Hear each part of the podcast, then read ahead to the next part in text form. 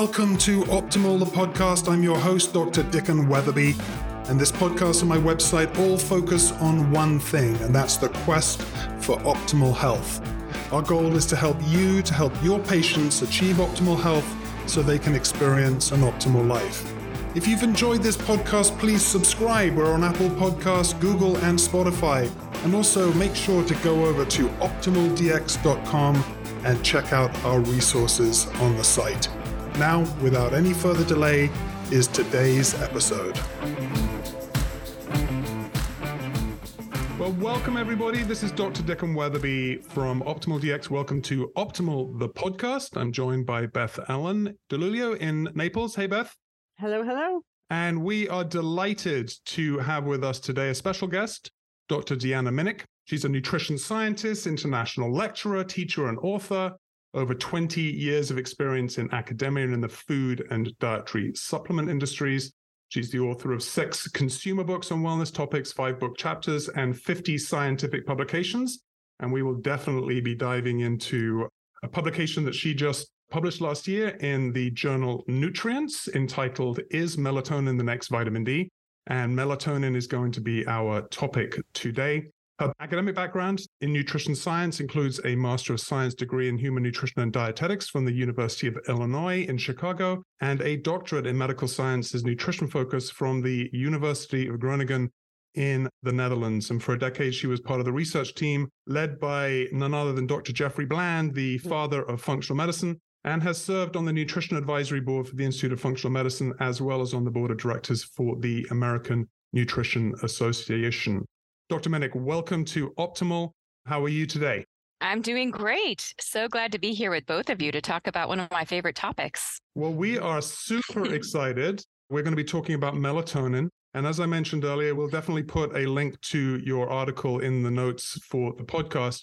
But the article is called Is Melatonin the Next Vitamin D? A review of emerging science, clinical uses, safety, and dietary supplements from the journal Nutrients published in September 2022. So we have a mixed audience here, Deanna. So why don't we just start right at the beginning? Let's just kind of do a little overview on melatonin, what it is. Maybe we could talk a little bit about some of the melatonin imbalances. What are some of the symptoms? So let's start at the beginning, shall we? Sure.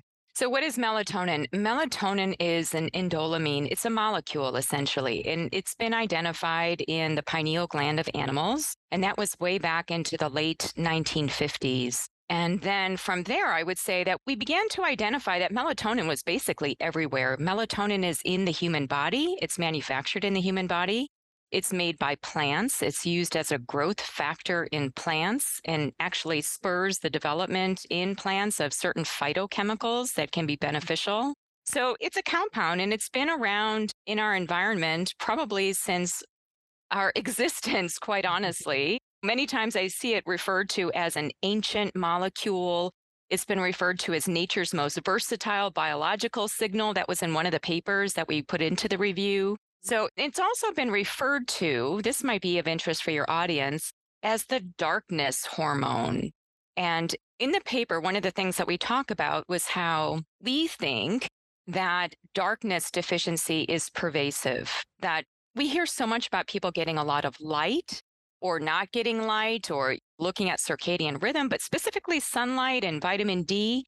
And I think that the counterpart to that is looking at darkness because melatonin is a hormone that is produced by the pineal gland, which is in the brain, during the height of darkness. Now, I also want to say that melatonin is also produced throughout the body, mm-hmm. particularly in the mitochondria, the powerhouse of the cell. So it has some relationship to metabolism, to oxidative stress. It's also produced in large amounts in the gut. Now, that is not necessarily connected to circadian rhythm and darkness. That melatonin, it seems to be connected to more of a metabolic signal and may just be used locally within the gut or with limited circulation. So, melatonin is intriguing from this perspective of many people thinking of it in a silo as a hormone, but yet it seems to be a generic biological signal where, depending on where it's produced, and used, it can vary. So it's not always seen as a hormone by all body tissues. And Deanna, is the molecule itself the same whether it's produced in the pineal gland and the gut, or is it have a different functional group on it, or is it is it it is the same? My know, understanding is it, it is the same molecule. Okay. Yeah. And one of the things I do want to mention too is that because of its molecular structure, it is an antioxidant. Mm. You know, I don't often like to use that term because I feel like we've progressed in phytochemical science beyond just seeing plant compounds as antioxidants. But what is unique about the melatonin molecule is that it is considered to be an amphiphilic antioxidant, meaning that it likes fat and it likes water. So it can traverse throughout the body in all of the different body compartments. So when you ask, is melatonin different compositionally in the different body systems? Well, it's not different as a molecule, but it can play in different areas mm-hmm. in a variety of ways, depending on if there's a fat loving tissue like the brain, because as we know, the brain is very selective about what gets over that barrier, mm-hmm. or in the blood or more of a watery tissue of the body where typically you would see vitamin C hanging mm-hmm. out rather than yeah, something lipid yeah. soluble. Very cool. And people are obviously taking melatonin supplementally. You talk in your article about melatonin imbalance. What are some of the symptoms that that result in? I mean, we're all about assessments at Optimal DX. You know, it's like assessment and how do we identify when when there is imbalance in the body. If we're looking at mm-hmm. melatonin, are there some pretty interesting symptoms that we would pay attention to to kind of make us think melatonin might be out of balance in this mm-hmm. patient? Well, just to step back for a second, rather than even thinking about imbalance, let's just think about age. There's a lot of focus on longevity, on aging, on being vital. And one of the interesting things about melatonin and its endogenous production, so how the body produces it, is that children have the highest levels of melatonin. In fact, as kids, we produce the most amount of melatonin that we're going to produce throughout our whole lifespan. So when we see, and you know, when we have infants, now infants kind of have that slow ramp up, so up to three yeah. months. And if the mother is nursing, then, you know, many times you're changing melatonin levels in that child that way. Mm-hmm. But typically, melatonin is peaking in early childhood. This is the highest peak possible. But what happens thereafter is that the levels kind of come down like a roller coaster, you know, kind of like that gentle slide downward. And by the time we get into the mid 50s, we're almost bottomed out from an mm-hmm. endogenous level in terms mm-hmm. of what we're actually producing. And then by the time we get into the 60s and 70s, not to scare anybody, but we're really at the bottom of the barrel of our own endogenous melatonin. So if you think about chronic disease and the risk, and when certain disease start to rear their head, they seem to coincide to some degree with mm-hmm. this decline of melatonin. So when you ask me, well, Deanna, what are the symptoms of melatonin deficiency and how do we know if we need melatonin? I think first we just have to step back because your podcast is about how do you optimize one's lifespan and health span. And this is something that we look at all the different hormones. All the different hormones mm-hmm. are making that steep decline. So I don't want to just say that it's all about melatonin. We need to look at the web of the endocrine system. We need to look at circadian rhythm because all of those hormones are tethered to our circadian rhythm. We know that cortisol and testosterone are high in the morning, melatonin is high at night. So if we're shifting melatonin or if we're shifting cortisol, let's just say somebody is very stressed. So mm-hmm. they've got issues with cortisol production, or they're in andropause. They're a man who is going through his 50s, 60s, and he's andropausal. So mm-hmm. I'd want to be thinking about melatonin in, in just about everybody because mm-hmm. so many mm-hmm. people are stressed so many people are starting to see preclinical signs of all kinds of symptoms happening even in the 30s, and I would even say in the 20s, just to be thinking about the changes that are happening. So, from a symptom perspective, I, I think we first need to look at the lifespan yeah. and how do we optimize. But I will chunk out for you and we can dialogue further on going through each of the body systems and what might be a red flag there from a melatonin perspective. Well, I love that answer because I think it does put it into the perspective, as you said, of the neuroendocrine system. I'm just wondering if they're ever going to come up with a melatonipause or something. Uh, you know. Oh, I like that. that. Well, I don't know. It's like they put pause at the end you, of everything. you better hurry up and trademark that. That is brilliant.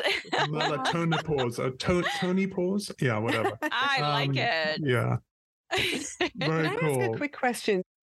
Um, Deanna, sorry. I did notice in the paper when you talked about stress and cortisol, it said that the actual conversion of tryptophan to serotonin and melatonin was shunted away. And I thought that was really interesting. Is that something you can recover from quickly? It's difficult. And we actually did look at the biochemical breakdown of that conversion of tryptophan to serotonin to melatonin.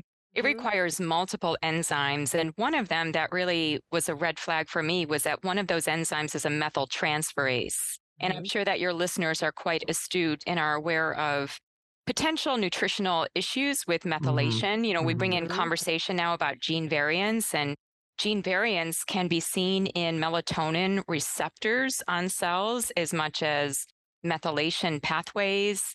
So the efficiency of going from tryptophan to serotonin to melatonin is not optimal. And also, just a small percentage of the tryptophan is being shunted into that pathway, whereas the majority is going into the kynurenine pathway, which is responsible for more of that, I would say, stress response, nerve cell balance, and health. So it's pretty difficult to just drive at melatonin just by getting more tryptophan. It's good and fine to have more tryptophan in the diet, depending on the individual. But I don't think that it's always a clear cut, streamlined pathway to getting your melatonin in that particular manner. Well, especially Mhm. under stress, it seems, right? Under stress and high cortisol. Correct. Yes. And that's actually more your question. Under stress and high cortisol, it's going to move that pathway away from making melatonin and it's going to Mhm. shunt it into more of the kynurenine pathway, which is already the predominant pathway. So what I Wait, mean, when I mhm. hear you talking about serotonin and things, and my mind goes to antidepressants, SSRIs. Is there interactions that you know of between for people that may be taking those medications and the ability to synthesize their own melatonin? There is actually a number of uh, different contraindications based on medication that should be Mhm. checked out by a healthcare practitioner and or pharmacist.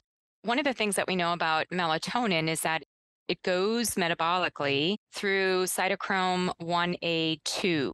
That's the predominant or the major cytochrome system that metabolizes melatonin. Much like other hormones, it still goes through phase one and phase two metabolism, which is usually through the liver. You know, the bulk of that is going through the liver.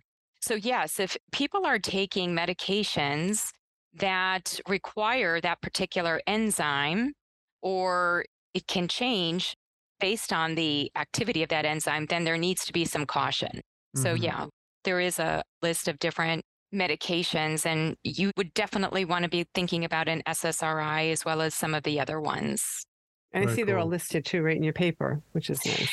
Yeah, we have a short list of address- some of those, but antidepressants are ones I think about. Even blood sugar lowering type of drugs. Now, most people wouldn't be thinking about that, Mhm. but melatonin does have some impact on blood sugar, has impacts on blood thinning, could have some changes in alertness. So, if people are on sedatives, and even immunosuppressive drugs, there should be some evaluation there because one of the biggest uses of melatonin is for the immune system. And in fact, that's kind of what piqued my interest was that Mhm. during the pandemic, what we Mhm. saw was that in articles, there was a discussion about nutrients that were required for the immune system, like zinc and vitamin C. And those were some of the top ones. But then also melatonin came into that conversation. And it was mm-hmm. almost like melatonin was being treated much like a nutrient in the way of mentioning these other vitamins and minerals. And of course, vitamin D was along in that discussion. So, yes, I do think we need to look at the overall composite and we do need to be smart about how much melatonin is provided and mm-hmm. look at personalized use. Very cool. Wonder if we could dive into a little bit more around darkness deficiency, because I know this is something that you touch on a lot in the article. And then obviously comparing it with vitamin D. Wonder if you could touch in on that a little bit and maybe what ways is melatonin like vitamin D in some ways? I love this because Mhm. nobody has really touched on darkness in the way that, you know, I had seen already in the scientific literature, melatonin was being called the darkness hormone. But we weren't really connecting it into the environment in modern day and what was happening. And as you both can already probably see in your own lives, there is a high degree of exposure to artificial blue light at night by mm-hmm. most people. And, you know, I get concerned about kids too, because kids are on their iPads, their iPhones, they're, they're on technology, they're watching television. We don't live by candlelight and a fireplace anymore, right? we don't have the proper red light at night because I'm a big color person. I'm mm-hmm. all about the rainbow. And mm-hmm. there are certain wavelengths of light that our retina is supposed to be keying into at certain times of day in order to signal our biological rhythms. I think that the circadian rhythm system mm-hmm. is at the helm of so mm-hmm. many things, of our endocrine system, and, and our retina is really key for this. So, darkness deficiency is when we do not have adequate exposure of darkness into the evening hours. Now, we just had daylight saving time. So we had that one hour shift forward, which yeah. really rocks everybody's circadian rhythm and also that darkness deficiency. Now we've got an extra hour of light towards the evening hours. If we mm. look at the cumulative biochemical and physiological effects of that, I think that they're pretty pronounced. And there's mm. already some literature looking at alertness the next day, traffic accidents, all kinds of translations. So, darkness deficiency is when we simply do not obey the natural rhythms that are present in our environment. So, we're not getting proper amounts of darkness late at night because we're blocking that receptivity by the retina. So, we're actually getting an overexposure to this blue enriched light which is telling our body that we should be awake mm. and hmm. that we need to produce cortisol. you know, we're not yeah. getting the red. And, you know, it's really beautiful because with melatonin too, there's kind of this staged progression of amping up the synthesis in our body. And it's called dim light melatonin onset. So as the light gets dimmer and dimmer and dimmer throughout the day, we start to produce more and more melatonin. And so if we, let's just say that we come home from work, we're in fluorescent lighting at work in an office. And then we come home and then we flick on all of the switches. We've got the TV blaring, and our eyes again are enriched with all of this blue light. Our body is not getting the signal through the retina, which then communicates to the brain and ultimately to the pineal gland to produce that melatonin that signals us to sleep, or at least that it's time to set those clock genes in motion, right? To kind of get things in that circadian balance. So then we have kind of this cliff where we have all of this light and no progression into darkness. And then we even take our phones into bed with us. so it's like there's no gentle graduation of light into that. So one of our medical team members, so I work with a group called Symphony Natural Health that does make a plant melatonin called Herbatonin. And Dr. Catherine Darley is a sleep medicine expert. And she was saying that in her patients, she was just seeing this and that we really needed to call this to the forefront. So we decided to put that term into the paper to really bring up darkness deficiency. And in fact, mm-hmm. we ended up creating a do you have darkness deficiency questionnaire for people mm-hmm. so that they could assess that. And there are some hacks. We can talk about some hacks for mm-hmm. getting around that because quite honestly, I don't think most people stop their work or stop being on devices after 6 p.m. or so, right? So you mean so the, night, the, the, the, night shift setting on my iPad doesn't work? well, actually, that's going to be helpful. So there are a couple of things. And if you want, I can share. There's an app. Let me just look at my I'm phone. I'm all about sharing things. So yeah. Are you okay? Oh, all yeah, right. I want to yeah. share some. This, uh, is, this so, is about how we optimize our lives. So you know, mm-hmm. some people Very are good. using devices. So yeah, go for it. So, one thing is just what you said is to change the setting on your computer or iPad or whatever you're using to, first of all, dim the light, bring it down. Mm. And then there is also an app called Flux, FL.ux, that will change the redness. A lot of computers actually automatically I actually do have this. that on my computer, yeah. Mm-hmm. Yeah. So that's good. But I would say, in addition to that, that's one layer. But I like an additional layer, which is then to wear the blue light blocking glasses Ooh. at night. And then you have an added layer. So I use them In fact, I start using my blue light blocking glasses towards the afternoon, or if my eyes feel strained. There is so much in the way of what is happening with people's eyes these Mhm. days. In fact, Yeah, eye yeah. health, retinal health, so many more cases of age related macular degeneration. And if we do not have our eyes intact, that signal, the circadian rhythm, will start to lose its integrity. So we even see that people are blind have melatonin disturbances, right? The production is impaired. So Wow. it is very important to make sure that we take care of our eyes. And one of the things in the back of the eye, you have the macula, and the macula is a very important feature of vision. And so concentrated in that macula would be these xanthophylls or these carotenoids that are found in nature. So lutein and zeaxanthin, Mhm. the yellow Mhm. green Yep. xanthophylls.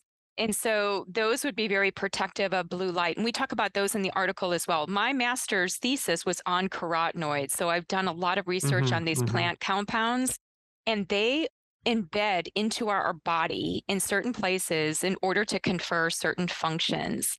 So, really important to be protecting your retina with lutein and zeaxanthin, which have copious literature Mhm. suggesting that they may help to reduce the risk of things like age related macular degeneration.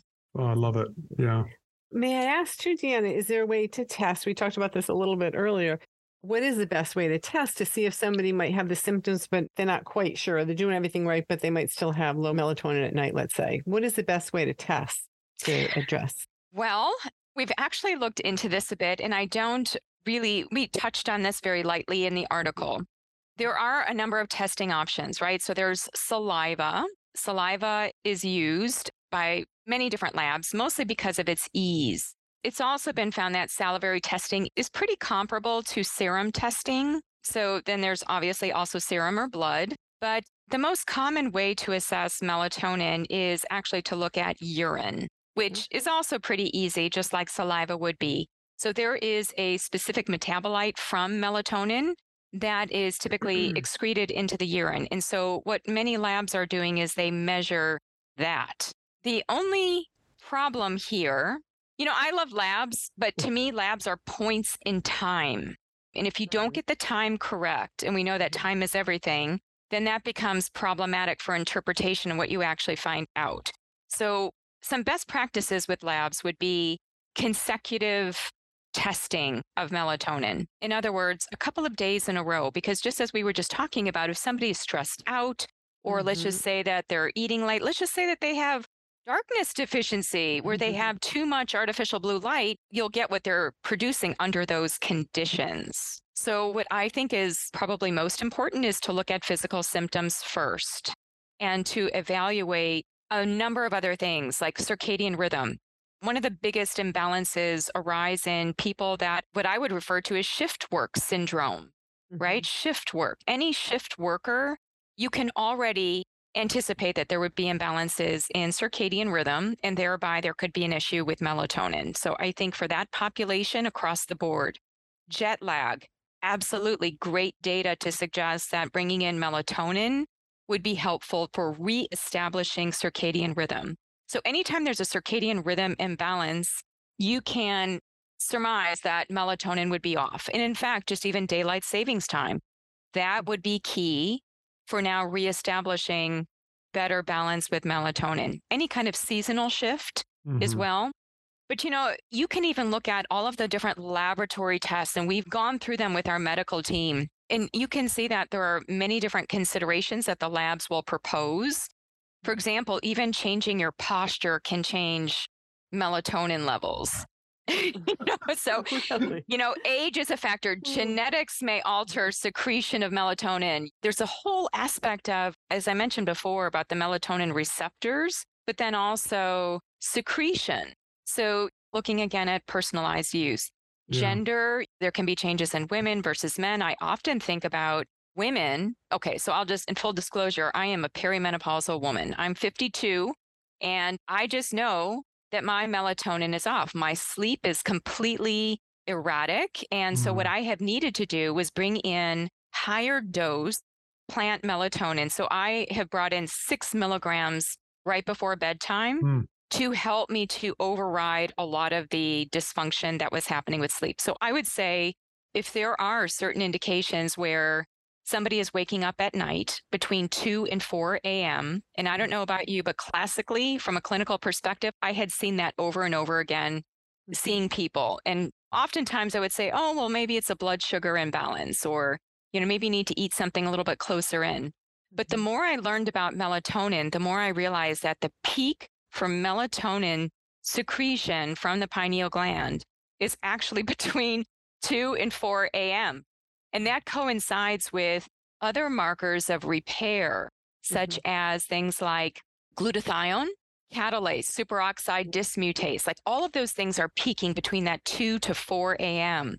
So to me, I also put it together where if people have a sleep disturbance or imbalance where they have that wake up between mm-hmm. 2 and 4, it mm-hmm. might be something to consider that melatonin might be low and thereby not being able to fully complete that sleep cycle because we don't have that high amount coming through between two and four.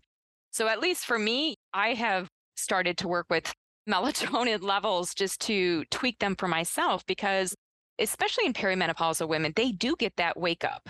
The more you talk with them, the more literature you see, people with blood sugar imbalances. We don't want to rule out and just say it's only melatonin. We need to look at the bigger picture of that person's life. Right. But it is definitely something to consider. Okay. Disclosure here I'm a 53 year old andropausal male. Oh, right on. We're, we're all vibing we're to this all together. Like, yeah, bio, bio identifying ourselves. So occasionally I will have to get up in the middle of the night to mm-hmm. urinate. And it's usually between like 1.30 or 2.30. So mm-hmm. I'm really curious. I did read an article basically saying that if you expose your retina to, to light, which obviously the first thing one does goes in the bar, flip the light on, 2.30 right, at night, right. boom, your brain's getting now a blast of white light or whatever it is.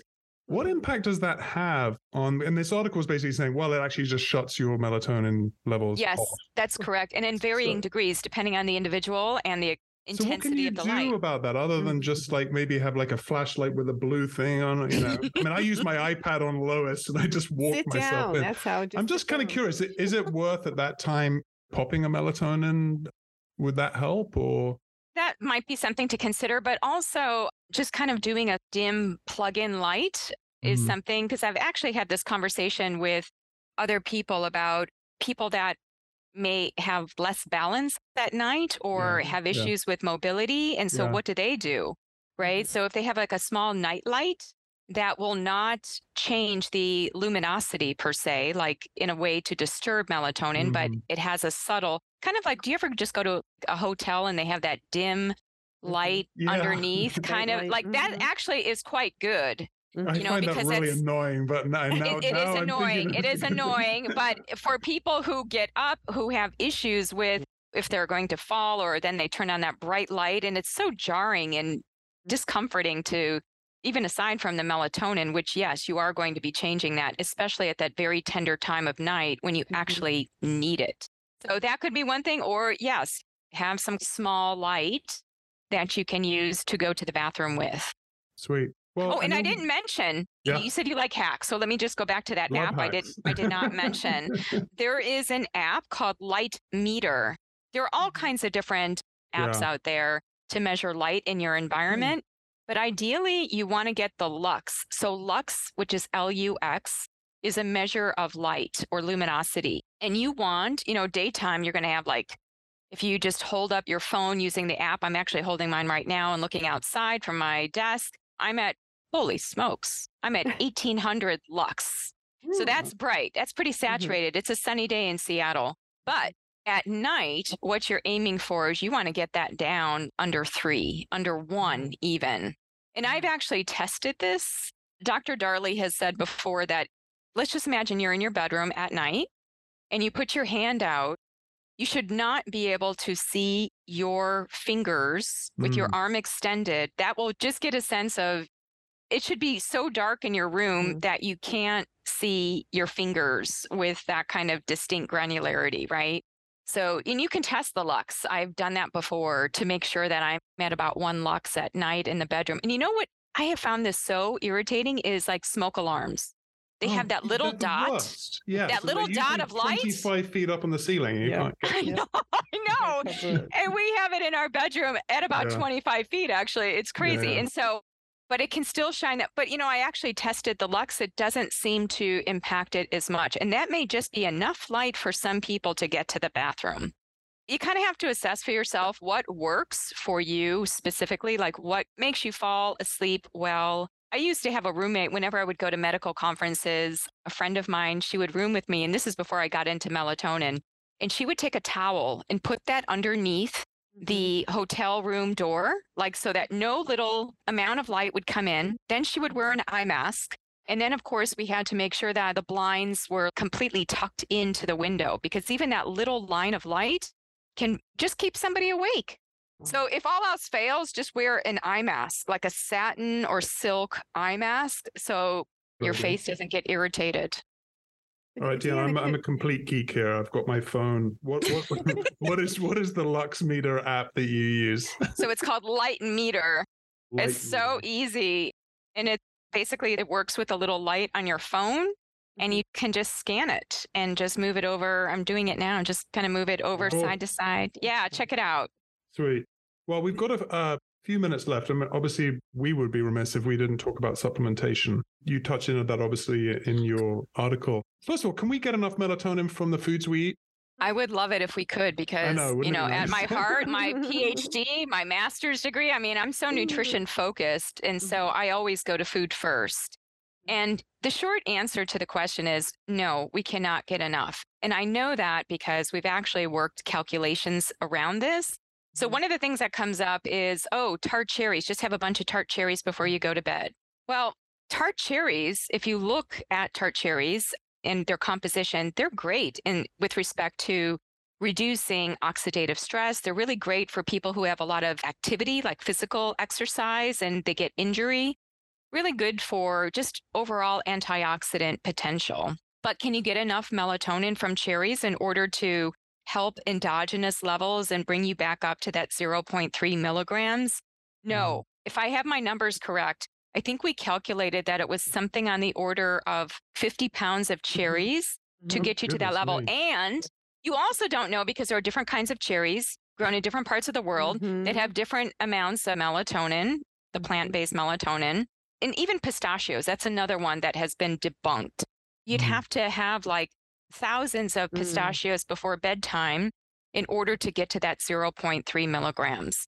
So I do think that there are cases where supplementation is warranted. I mean, I do it. It doesn't mean that I negate my diet and start eating poor, highly processed food. I always have that as a baseline. That's a given for me. But I have had, especially going through perimenopause, the need to bring in, and I've not had to do this before unless I was traveling, but I do bring in plant melatonin. Bring in one called Herbatonin because I'm such a fan of plants. What I like about this one is that it brings in other phytochemicals. So you remember how I was talking about the lutein and the zeaxanthin for Mhm, the back of the mhm. eye? You Mhm. actually also get that within the herbatonin. So Mhm. it's not just the plant melatonin and it's not extracted, it's just the whole plant where it was grown to be optimized in its melatonin concentration. So there's no alcohol extract or a lot of these modifications that are typically made in supplements. One of the things that most people do not know, and I had no idea until I started to get under the hood of this, is that 99% of the melatonin on the market sold in a supplement is synthetic. So, with Hmm. synthetic supplements, you can get adulterants that are created in that chemical processing. So, there was a paper, I think it was published in 2018, and this surfaced as we were putting together the review. And this paper in particular identified 13 different potential contaminants that can arise from synthetic production of melatonin. Not to mention the air pollution. There was another article that was talking about the pollution, the chemicalization of just adding to planetary health and, and causing an issue in that respect. So for me, I'm always going to go to plants first and foremost.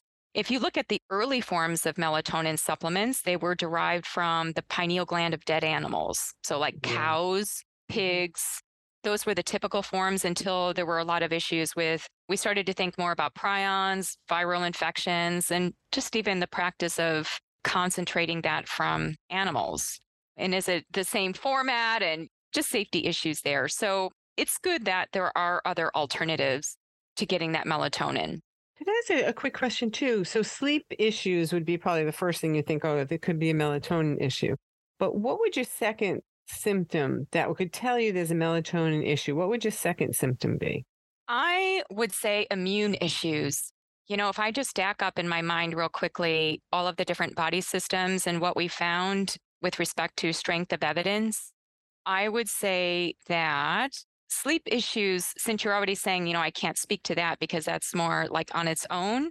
And I do think that sleep issues dovetail very closely into cognitive issues. So there's that piece. I'll just say is parked there with sleep. But I do think immunity. It's been known historically. There is a group in Italy, Dr. Paolo Lissoni's group, who has done so much elegant research on the immune system and melatonin Specifically, he looked at his population as more patients with cancer. Mm-hmm. So you can look at his studies. Dr. Russell Reiter also talks about the use of melatonin in things that would involve the immune system, like the mitochondria. There's been mm. some elegant research on mitochondrial health and seeing its interconnection with the immune system, just overall aging and so many other things because we know that the mitochondria is a hub for so much cellular activity. So I would say immunity, which is also, if you look at why did it come out during the pandemic? Why was it being talked about? It's mm-hmm. because of a lot of this information. And here's kind of a nerd fact. Okay. So I, I started getting into cellular biology as we started to put together this paper. And one of the things that's being talked out about out there is this thing called phase separation.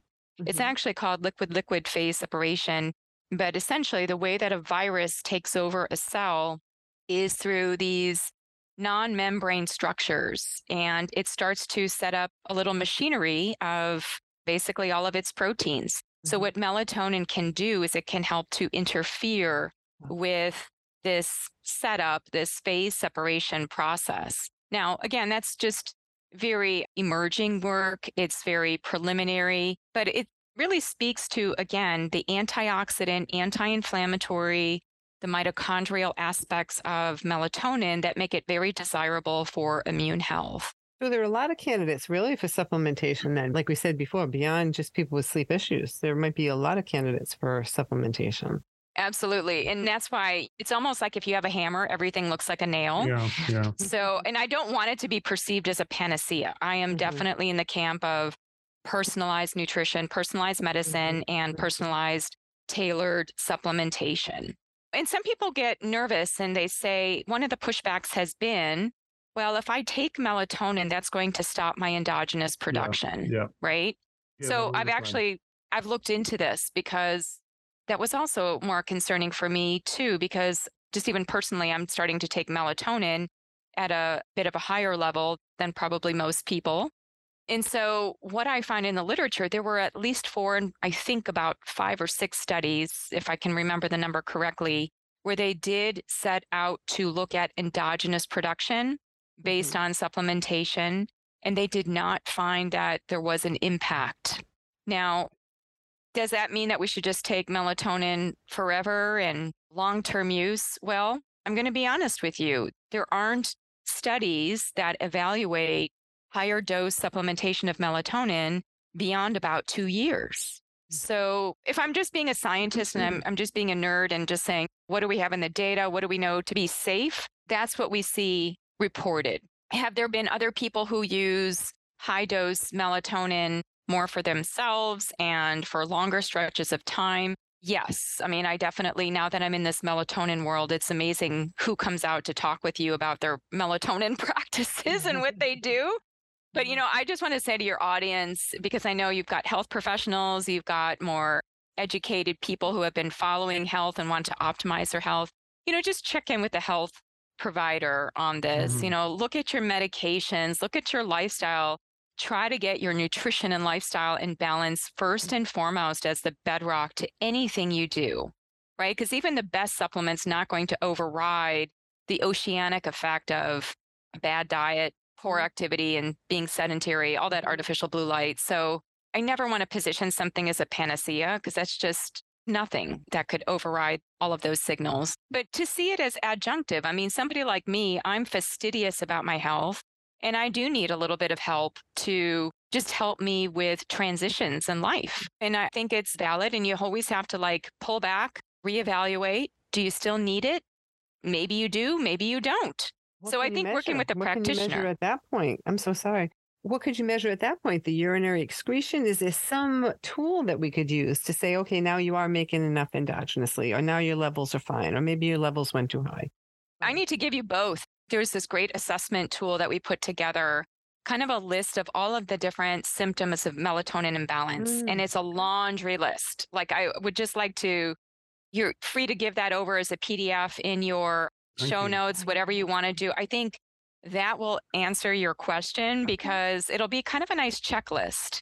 Even as a frame of reference, like when I look at perimenopausal complaints and I kind of like eyeball, like, do I have three or do I have all 12? So when people look at this checklist, they can do the same for themselves. Like, do they have three of those things? Well, they Mhm. probably are getting better with certain aspects, or do they have all of them, or do they have most of them, right? So it's kind of a nice subjective gauge. And then if they're working with a practitioner, indeed, they can actually look at melatonin metabolites in the urine. I would recommend, quite honestly, not just even looking at melatonin in a narrow sense, but to look at the endocrine system in a larger sense. Let's talk about the sex steroids, looking at estrogen, progesterone, testosterone. Let's look at the glucocorticoids. So, melatonin is a remarkable molecule, but it's one family member of the entire endocrine family, right? So, for somebody like that who has had issues, or just really depends on what their symptoms have been, their chronic conditions, I would much better advocate, I would say, for an overall endocrine assessment because keep in mind, as we talked about before, if we're tugging on one hormone like cortisol, that can change melatonin. For me, I'm tugging on estrogen and progesterone. That's tugging on my melatonin. Mhm. So you want to look at the breadth of looking at all of these different hormones. And the lab that I love for that is Dutch. I do think that Dutch has done a lot in terms of their methodology. I started to learn much more about them and can really appreciate all of the different aspects of the metabolism of hormones. It's not sometimes just the absolute hormone. Do I have enough Mhm. of melatonin or not? Yay or nay, binary response. It's also what is my body doing with melatonin? What is my body doing with estrogen, progesterone, testosterone, cortisol? Are there metabolites that are askew and even problematic from a symptom point of view? We know that about some of the hydroxylated hormone metabolites. So I think it's better rather than to like get pigeonholed into one thing, mm-hmm. look bigger and broader into the whole, I would say, the endocrine landscape. Very cool. Awesome. Well, we we got to wrap this up soon, but I, I did want to ask just the final question. Obviously, we're not recommending treating oneself or making these are all recommendations, I guess, but recommended dosaging. I mean, I think that's something that, from a personal perspective, I'm interested in. What would be an appropriate dose for someone like myself or my wife who's also going through perimenopause as well? But just recommended dosaging for melatonin based on conditions that are being treated. Well, that is a big question. And I would think that if we left the podcast without that, we would be remiss because, again, that's part of the personalization, right? Yes. So if I think of, I have defaulted to a lot of the giants in this area who have done the research over the years. I mentioned Dr. Russell Reiter. There was another researcher by the name of Dick Wurtman, who was at MIT and who did a lot of this early work on melatonin. And one of Dr. Wurtman's studies had shown that when they tested three different dosages, one was low, one was high, and then there was one in the middle, kind of the Goldilocks at 0.3 milligrams, that they found the best response. And if you look in the paper, there's that one of the first figures in the paper where it shows again that roller coaster of like melatonin being very high as a child and then going down. If we're just thinking about repletion, how do we just get our adult levels back if we're in our 50s? I would say that that 0.3 milligrams fits very nicely with that level, right? It kind of matches the graph. So, and I mentioned for myself that I'm doing six milligrams now. Why would I do that? Well, there can be instances where you may need more in order to override things like genetics. Like Mhm. if you do have certain gene variants in cytochrome 1A2, or perhaps you need more for more of the antioxidant, anti inflammatory benefit, right? So with jet lag, higher doses are normally advised, like starting at three milligrams and going upwards. But that is Mhm. more of a short term use. That's kind of like, let's just say I went from Seattle to Stockholm. That is about nine hours difference. Mhm. So in Stockholm, as soon as I would land and it becomes close to bedtime, I'm trying to get on that circadian rhythm. So then I'm going to take a high dose of melatonin at bedtime in Stockholm, right? And I'm going to do that for about three consecutive days thereafter. So that's a higher dose than somebody normally would take. That's very supported by the literature. And again, sometimes you have to tweak that depending on your own kinetics. Some people are fast metabolizers and they need a little bit more. I happen to be one of those fast metabolizers, which Mhm. is why I need a little bit more. But for the average population, if we're just talking about melatonin repletion as a middle aged person, we're talking about 0.3 milligrams, which is based on the Wurtman research and is also based on the natural curve and decline of melatonin endogenously. Very cool. Beautiful. Well, Gosh, I feel like we could be talking about this like nonstop. yeah, there's well, so yeah. much. So we didn't much even get into the gut. We didn't even talk about like eh, there are all these many features and facets that are emerging. It's like so much research continues to come out on melatonin. It just it's amazing, you know, how many Mhm. people are very interested in it. Mhm. Yeah. Have to do a sequel. Well, we That'd be will great. definitely uh, obviously be linking your great article is melatonin, the next vitamin D, where I, you know you Super. cover a lot of this stuff. And thank you very much for sharing your time with us and your expertise. Any final little nuggets that you want to share with the group before we sign off? Well, everybody feel free to reach out to me as well in terms of the paper, I think provides like the biggest picture for people.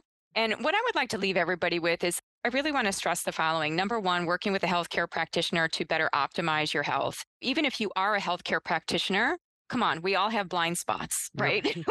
we all need to be taken care of. And I find that health practitioners are probably the worst at taking care of themselves. And they don't mm-hmm. make the time for the labs. They don't make, and I advise people like every birthday you have, give yourself the gift of just getting all of your labs done. Get all those hormone Mhm, labs, get all of mhm. your CBC, your CMP, just like get it all done so that you're knowledgeable and you're well informed. So, number one, even if you're a health professional, work with other health professionals. That's so key. And then number two, in functional medicine, we're so focused on the personalized lifestyle factors, right? Looking at all of the many parts of the matrix, which would be the food, which is the one I feel most passionate about. Then you've mm-hmm. got physical activity, lifestyle, how we live our lives, how we think. All of that is extremely relevant. And then I mm-hmm. think number three, to be thinking about therapeutic supplementation with high quality products as needed and as determined by a healthcare practitioner, together with your symptoms, and to constantly be reevaluating that, right? Because doses, life changes, transitions are going to get you to be looking at things. And by the way, I'm so glad that we're talking about men's health too and andropause because this is, to me, it's kind of like darkness deficiency isn't talked about. And I don't Mhm. think andropause is talked about enough. And what happens with men kind of going through their own transition. So constantly reevaluate that. And I'll give to both of you our darkness deficiency questionnaire. It's just Oh, very, it's like lovely, one yeah. page. Somebody can just like click through and say, oh, yeah, this is me, this is not me, or here's Beautiful. what you can do. We have a little snippet at the bottom too about like what you can do, like with blue blocking glasses. And then mm-hmm. I'll also give you the melatonin insufficiency assessment. And these are more tools for health professionals, but I think mm. It's fine Oh, if you want to share them with your larger thank you. community. Yeah, and Beth Ellen wrote a phenomenal white paper on andropause for ODX. So you know, 20 it's a- pages, as you know, just scratches the surface, right? yeah, of course. Oh my gosh, I would but- love to have that. I yeah, would love yeah, that. we can definitely get a copy for Mm. you. And menopause as well. So, bringing it back down to the personal here, what are three things that you do on a daily basis to take care of your optimal health? Oh my gosh. Number one, hydration. Hydration, hydration. You know, there's so Mhm. much talk Yep. right now about water, hydration. What is Mhm. optimal hydration? You know, we could do like a whole podcast on hydration because it's been something that I've been looking into as well. I think it's fascinating. So when I wake up, eight ounces, I don't know if you've ever heard of Sole, Sole therapy, like where you take a super saturated Himalayan crystal salt solution and you take just a little bit with all those trace minerals. You put Mm. that into eight ounces of purified water, and then you have better uptake of water. So Mhm. I hydrate throughout the day. So that's number one, the moment I wake up. Number two, I would say that I like to encourage a lot of diversity in my eating. So I talk a lot about eating the rainbow, which has been Mhm, something, mhm. that, you know, all those phytonutrients, but it's not even just getting the rainbow. It's like getting diversity of each color within the color. So, you know, I remember somebody saying to me, Oh, Deanna, but I eat tomatoes every day, so I get the red. It's like, Mhm. no, that's not enough. It's Mhm. actually like diversity of red, like Mhm. cranberries, strawberries, raspberries, shake it up. When we are in food ruts, we many times tend to be in life ruts. So diversity is really key for me in terms of my food. In fact, my husband sometimes gets irritated because I make breakfast for both of us. Breakfast is like my big meal. And Mhm. one morning, I remember him looking down at the plate and he said, Deanna, this is way too much diversity. you know, I put I put Oh, little that's good. I garnishes. I do microgreens, I do like a couple of different berries. And he's like, That's he's not a morning person. So to him, it's just like, oh my gosh, too much. But no way. The science is sound on dietary diversity. So that's number two. And then number three, I would say movement Mhm. is a hack that I am not so good with. I'm just going to be straight. Yeah. Um, Yeah.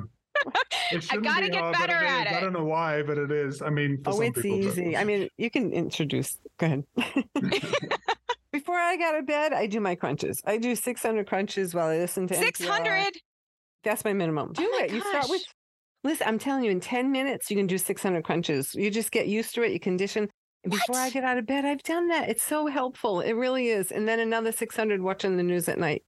Okay, I need you as a coach because that is very inspiring. How the heck am I ever going to do 600 crunches? Yeah, I'm. I'm thinking. I- like, okay, I do. Um, I do Joe McCullough's five compound movement exercises. Have you ever seen? Oh, now Yeah. that sounds doable. I hear five and it's like, okay, yeah, so, you yeah you do ten sets of each one. Look it up on YouTube. Joe McCullough. I'm gonna do that. move- I'm gonna do that. pre- It's pretty fun. I mean, he's hysterical in his tiny way he's doing it, but yeah. I'm so glad to hear your strategies because it's now a necessity. It's not even like a nice to have or a nice to do. It's a must have Mhm, at my mhm. age to take care of my musculoskeletal health. In fact, we just recently published a blog on the gut muscle axis. And I think you both know that there's so much good information coming out about muscle that we didn't know Mhm. before. And especially for andropause, oh my gosh, just yeah, yeah. and it's so replete with so many mitochondria, mitochondria again, melatonin. So for me, I'm working through that one and trying to diversify my movements. Strength training is now, and I used to be like really big into yoga, which helped me to be Mhm. very bendy, but it didn't help me be strong. So Mm. now I'm focused on strength and building that muscle is only helping me further with testosterone, which starts to decline also in women that are my age, cortisol, you know, blood sugar modulation. So that's number three. I can't stress enough how important movement is, whether or not we like it. We have to do it. we just Learn to have to. Learn to find it. way. We got to learn to love. it. And I'm gonna have that 600 crunches in my head now because I like goals, and I need to like. Wow, I use my Oura ring to track that kind of stuff. So I'm gonna see what happens when I do all those crunches. Well, That's start awesome. slow. You know, start slow. Of course. Yeah, you go do 600, you're going to really hurt yourself. Oh, don't. Yeah, don't do that. You know what though? There's research to suggest that doing physical exercise earlier in the day is better for the parasympathetic nervous system, Oh, right? So what mm. I have done is just classically in the morning, I focus on hydration. I eat that mm-hmm. diverse breakfast and then I do mm-hmm. something physically active. And like my method of like what I like the most is I live in a very rural forested area. So I go mm-hmm. and walk outside in nature and do forest bathing. So when it comes to like nighttime activities, I usually curtail those because what I have seen anyway is more sympathetic rise. And I'm thinking, oh, wow, I don't need that at bedtime. But Well, they're wild maybe, animals too. Mm. yeah. but maybe with those kinds of the crunches, you know, maybe it's a little bit different. I don't know, but I'm going to try to weave that in. Thank you for that tip. You're welcome. Well, anything coming up, any events that you're doing that our group would be interested in? How you have your website, deannaminich.com. And this is an opportunity for shameless self promotions. Yes, I have a certification program that I haven't run since 2018. So I'm back at it. And people love this program because it's very integrated, it's physiological, it's psychological. So it's called the Certified Food and Spirit Practitioner Program. It is only for practitioners, however. So Okay. let me just say that. And more details can be found at foodandspirit.com. And and is spelled Ooh. out A N D.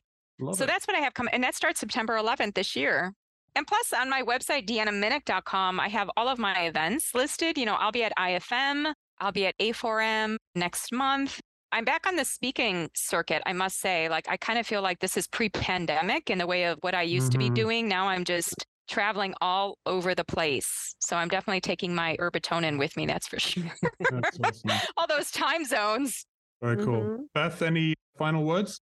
Thank you so much, Deanna. I've listened to you for years and I'm so glad we got a chance to talk in person and interview you. And it's been wonderful. I just, I love your approach to life. It's awesome. Oh, thank you. and I have absolutely second that, Deanna. Thank you. Aw, thank you. It's nice to connect with both of you. And I love the Rhode Island connection. So I'll Tell my husband this morning whenever I see him. Highland That's Orchards. It was awesome. a I'm going to mention that to him. Yeah. Yeah, definitely. Rhode Island and Crunches. Yes, don't forget those. Okay. Sounds Well, great. Um, Deanna, thank you very, very much for, again, taking time out of your busy day to share your wisdom with us. Thank you, Beth, for joining us. And for those of you that are listening, thanks for taking your time to listen to Optimal the podcast. My name is Dr. Dicken Weatherby. If you want to find out more about Optimal DX and what we're doing, please come on over to optimaldx.com. We've got two blogs. We have Optimal the blog, and we also have a research blog. And if you're interested in joining the ODX membership, that is available for you as well at ODX. And so thanks for listening. I'm Dr. Dicken Weatherby. Take care.